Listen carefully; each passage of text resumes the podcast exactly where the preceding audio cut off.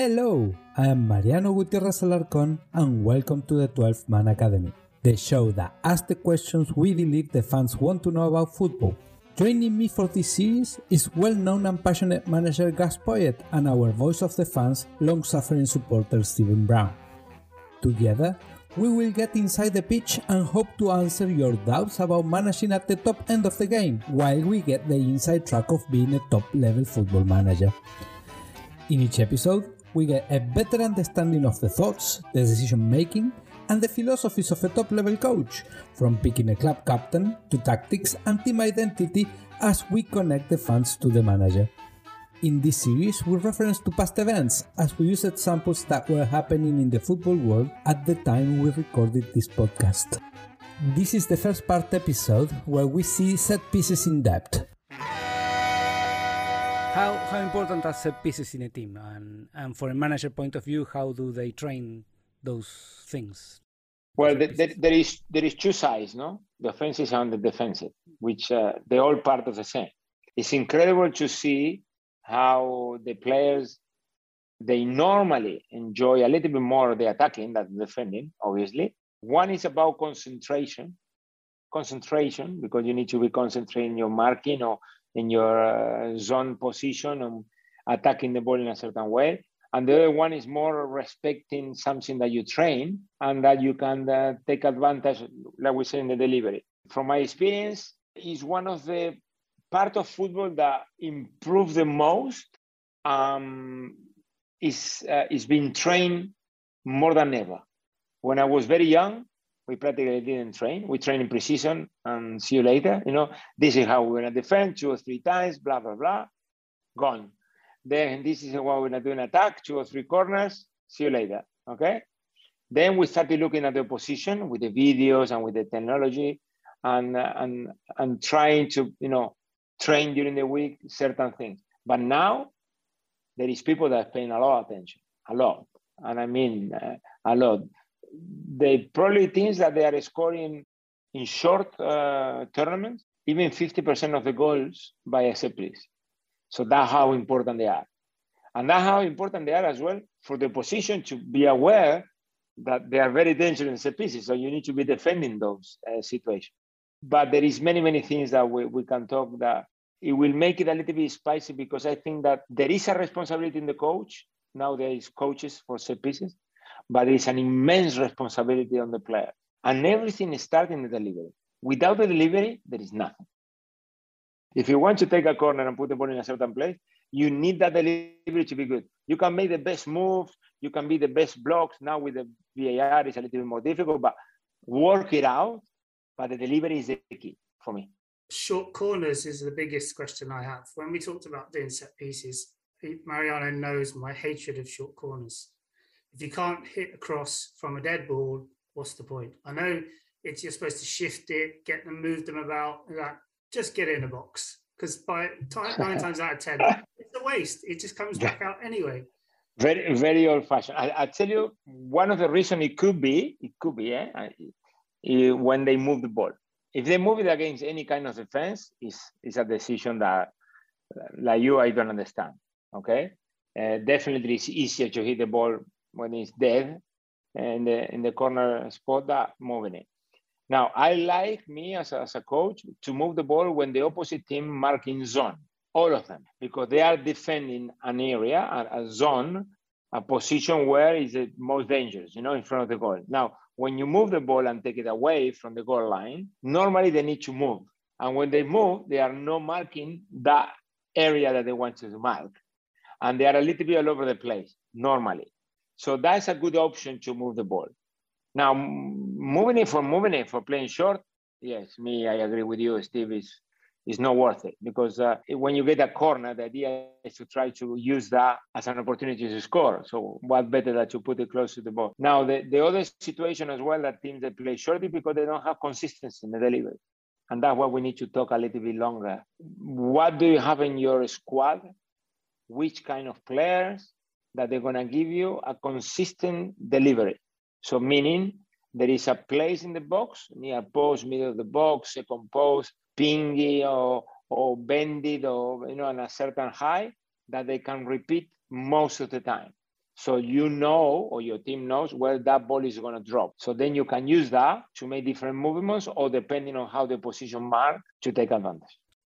Let's start from the throwing, which is the easiest. Okay. Throwing is simple. If you go somewhere you can put the ball in the box, then you can start working it. The rest is the normal work in a, in a set place anywhere. When we talk about set place, with the option to score, eh? if, you, if you go that option to you know to have that kind of Delap, what I call Delap of throw, I think something very interesting to work because uh, it's sometimes it's more consistent than a corner. I think we can agree that still. Yeah, you know, as, as a um, a coach that plays football, um, is it something that you would think? No, i am a football purist. I want to. We play football. We're not playing uh, rugby or whatever, javelin, yeah. discus.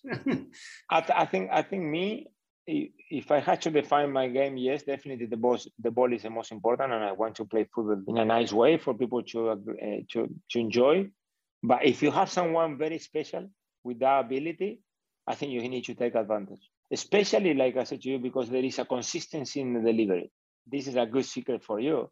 We train with uh, Juande Ramos, okay, when we play Stoke away, not to kick the ball for a throw near the box uh, and if it was, uh, you know, the typical one that is going to go for a corner and you save it to give a throw in, leave it for a corner because the Stoke was more dangerous with the throw than with the corner because of the consistency, which is incredible, no?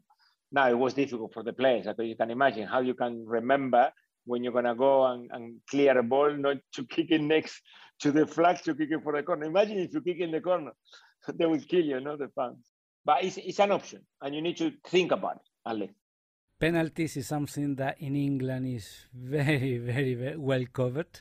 Many, many disappointments. Sorry, Stephen. Uh, many disappointments in World Cups. But yes, I think it's one of the most trained so far. The, the problem with the penalties is that you don't imagine how many penalties a week the players they take during this, the week. It's, it's immense. They, they take every session, at the end of the session, five, six, seven, eight, nine, ten. The penalty takers, they take penalties and penalties and penalties. There is nothing that is more trained than that. The problem that you cannot reproduce is the moment of the penalty, the stadium, the pressure, the, the minute. It's not the same a penalty in the first minute, we nil nil, the penalty in the last minute, losing one nil. It's not the same. So you are a specialist or you are not. For me, that is simple. The penalty is simple. Specialist, non-specialist. Can if you are a specialist. Can, can you train that sort of mentality in a player? No. The, it, no. it, comes naturally. It's, if no. It's not, no, no, no, no. You can train the technique.